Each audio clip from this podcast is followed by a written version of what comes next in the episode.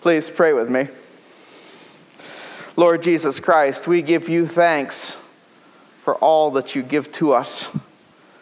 Lord, we thank you for this fourth week of Advent. We thank you, Lord, for the opportunity that you give to us to ready ourselves for your arrival, looking back as you first came, and to look forward to your kingly, your kingly arrival when you will come again in great glory.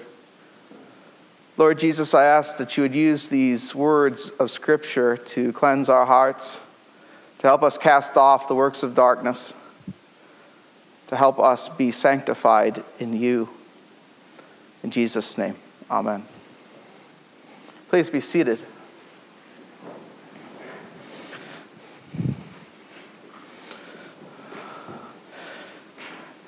It's a very powerful image still to my mind. I was in Europe and Italy, particularly, and we were touring the great cathedrals. We went, had just gone through the Duomo in Florence, which maybe some of you have visited, and if you've been there, you see the magnificent, the magnificent frescoes, the paintings, the tombs of the great people of Florence, the high altar, the beautiful cross it was all something to behold. And we went down the street to a very small church.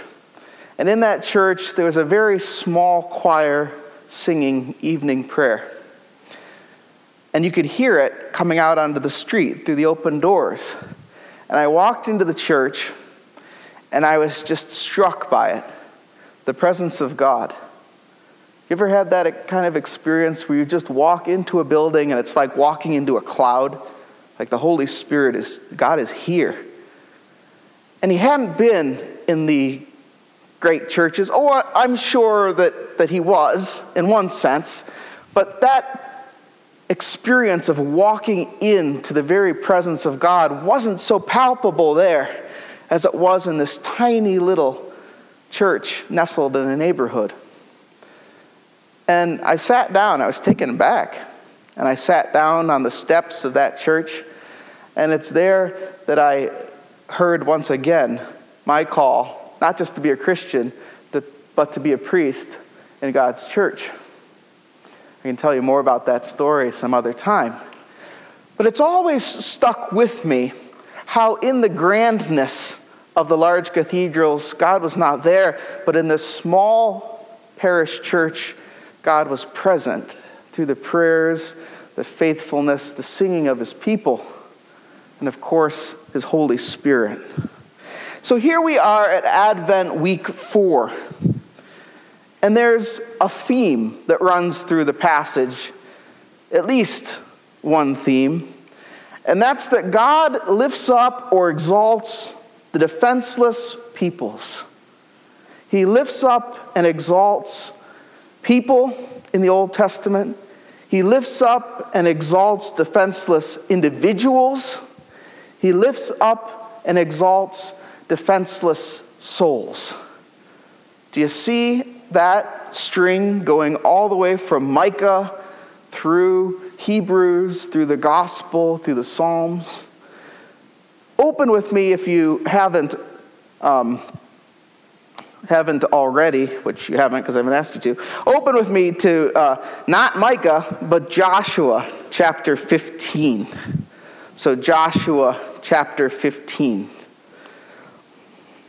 It's not one of our readings today, but it bears great significance. Joshua chapter 15, verse 21 through 63.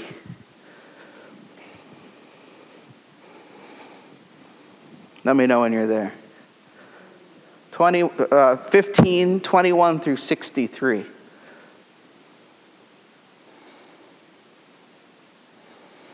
All right? What do you see there? Let me read the first line.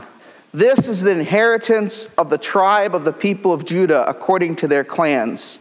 The cities belonging to the tribe of the people of Judah in the extreme south towards the boundary of Edom were Kabzeel, Eder, Jair, Kenah, Dimona, Adaha, Kadesh, Hazor, Ithnan, Ziph, Telem, Beloth.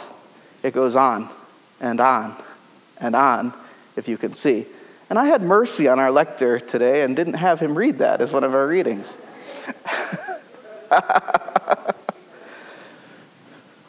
What's Micah talking about in the Old Testament passage, chapter 5, verse 2, when he says, Bethlehem of Ephrathah, you're too little to be numbered? What's he talking about?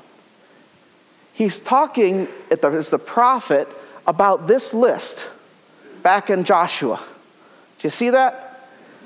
He's talking about this list back in Joshua. According to scholar J.A. Moyer, there's 115 towns named when Joshua divides up Judah for Caleb, along with the surrounding villages. And what one is not named? You don't have to go through them all to know. Micah tells us Bethlehem. Bethlehem. Bethlehem is not named.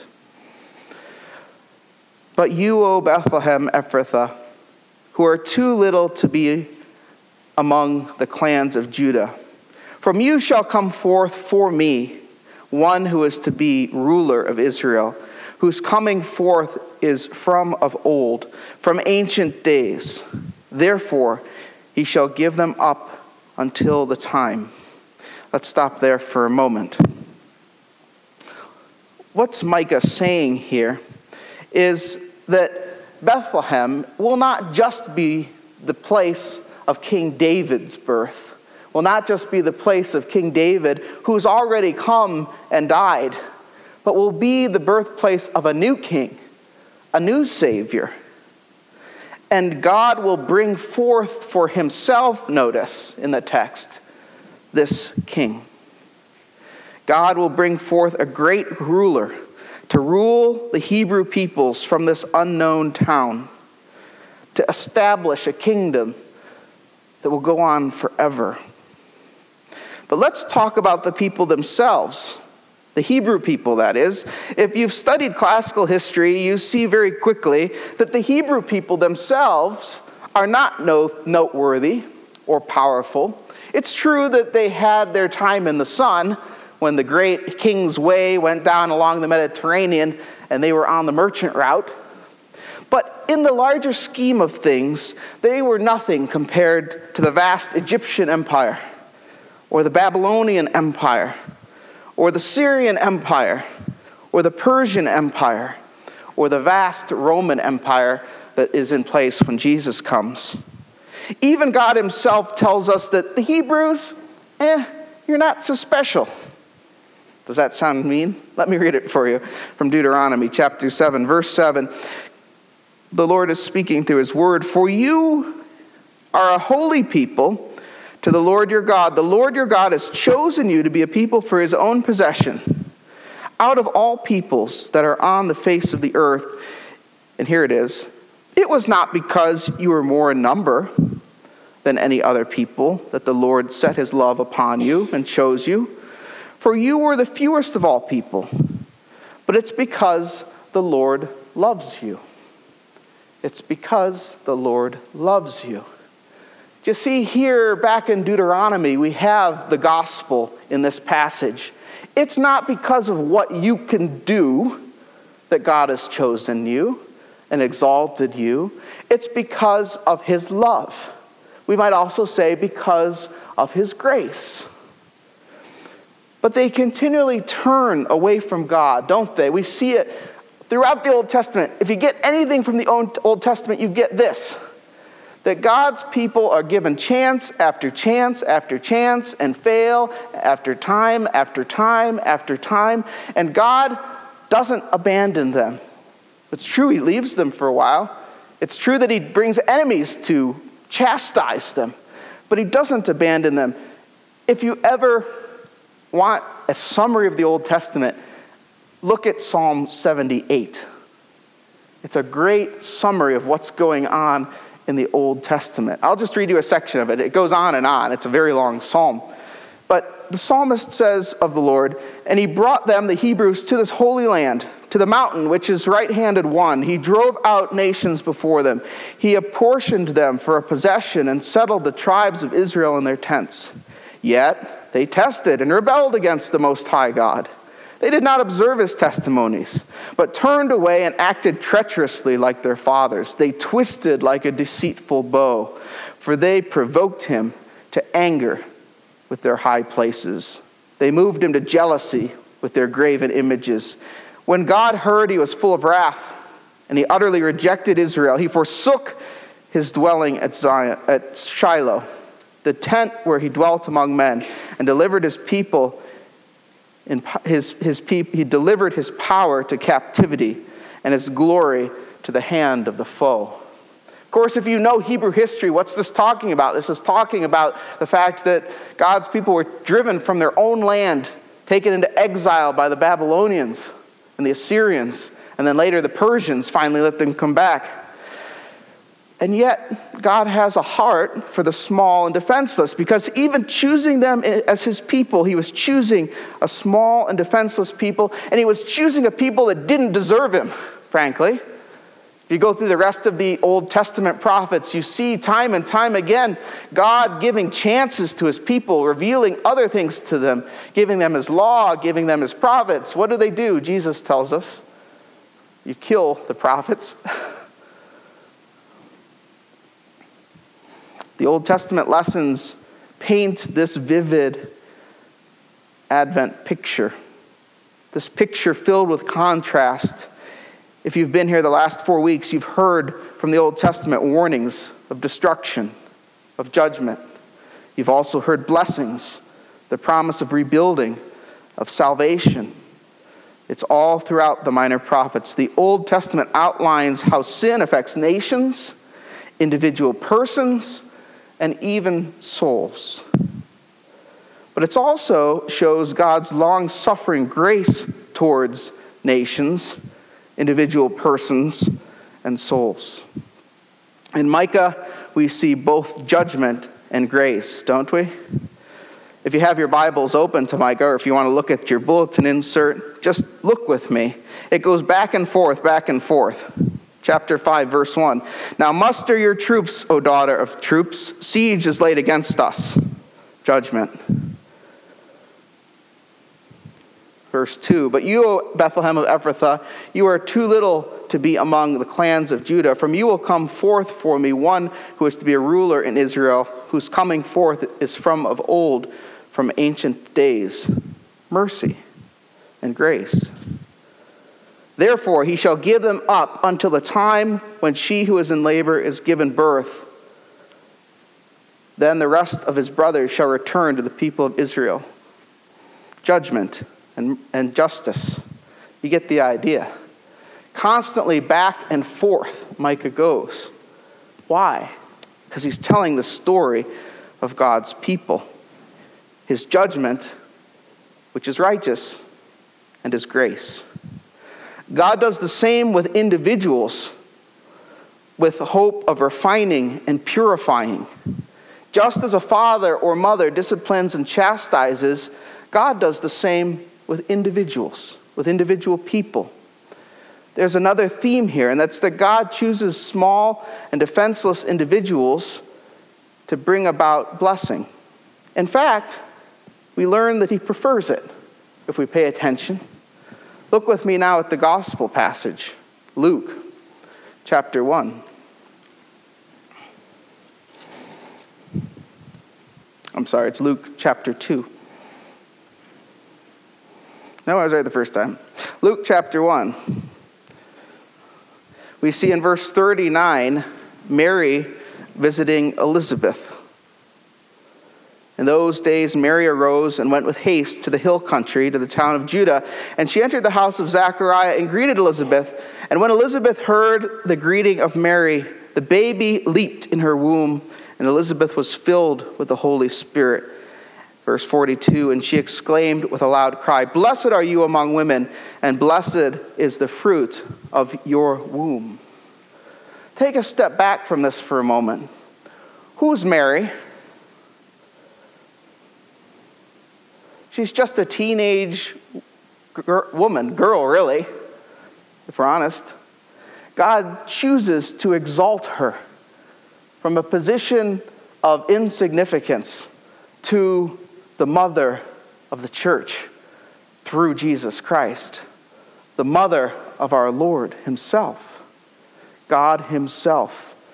She becomes the instrument of redemption, holding the instrument, I should say, of redemption. She brings forth Jesus because, why? Gabriel tells us because God has chosen her. Luke 138 we hear Mary's response. She says, "Behold, I'm the handmaid of the Lord. Let it be to me according to your word." Mary responds to that call from God. But it's all God's grace. Mary's chosen, but in response to that, she chooses God. Not that there's an equal choice going on, mind you. God chooses her, and she responds in obedience. All God's people, old and in the Old and New Testament, are represented in Mary. And it's to be credited to her that she says yes. But it's God who picks this defenseless small woman to be the mother of our Lord. And she's well aware of it. God is bringing through her that other ruler talked about in Micah 5 2. But there's another example in this passage of a small and defenseless person who's exalted. Have you caught it? Who is it that first greets Jesus? No. John the Baptist. Did you see it? John the Baptist in utero is the first one to greet Jesus. And what does he do? He leaps. He leaps in joy. We see here, if we see anywhere, how much God values life beginning in the womb and ending at death. We see here how God chooses in utero John the Baptist to leap out of joy for in utero Jesus Christ. Do you see that? John greets Jesus. And Elizabeth, his mother, lends her voice to John's action in verse 42. And she exclaimed with a loud cry, Blessed are you among women, and blessed is the fruit of your womb. Do you see, she gives voice to John's action here. It's an amazing passage if we think about it for a minute. Finally, God lifts up the small and defenseless soul. While God comes to every people and every individual and every soul, it's to the small, defenseless soul that He's able to save. It's the small and defenseless soul that He's able to change. Indeed, it's the small and defenseless soul that is a requirement to receive Him. Jesus says in Matthew 11, 6, Blessed is the one who is not offended by me. Blessed is the one who's not offended by me. And if we're honest, how can we not be offended by Jesus Christ? If we're looking at the real Jesus Christ that demands our all, if we're looking at the Ten Commandments that demands adherence to the law, if we're looking truly at a perfect God and know truly that we are an imperfect people, that's offensive. That's offensive.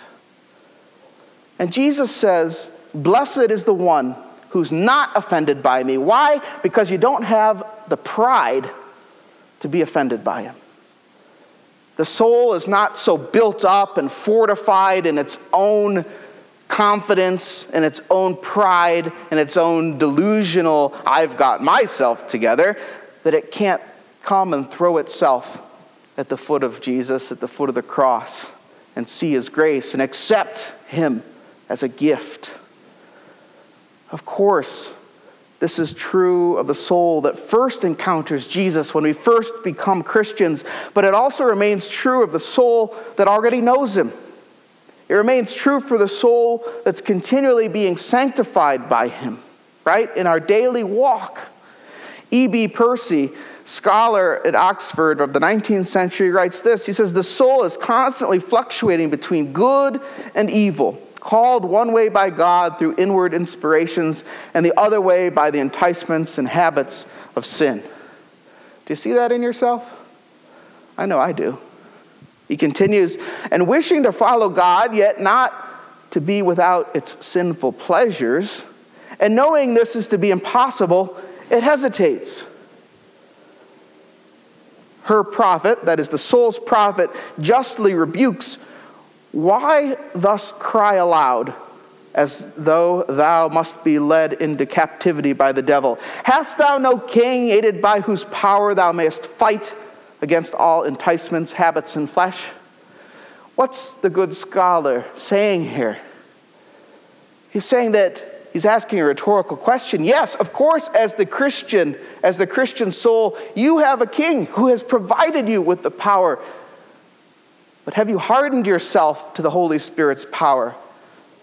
Are you small of soul in a good sense, being humble? Are you meek? Are you waiting on the Lord? Or do you have it all together yourself and you have no need for Him? The answer for the, for the Christian, of course, is yes, we have such a king if we're not offended by him, if we're not offended by his discipline, if we're willing to submit ourselves to his grace. You see, it's only to the small and defenseless nation, it's only to the small and defenseless individual, it's only to the small and defenseless soul that God can actually be at work. When the Episcopal priest Phillips Brooks wrote, O little town of Bethlehem, he wrote this as the final verse, and this is where we'll leave. How silently, how silently the wondrous gift is given. So God imparts to human hearts the blessings of his heaven.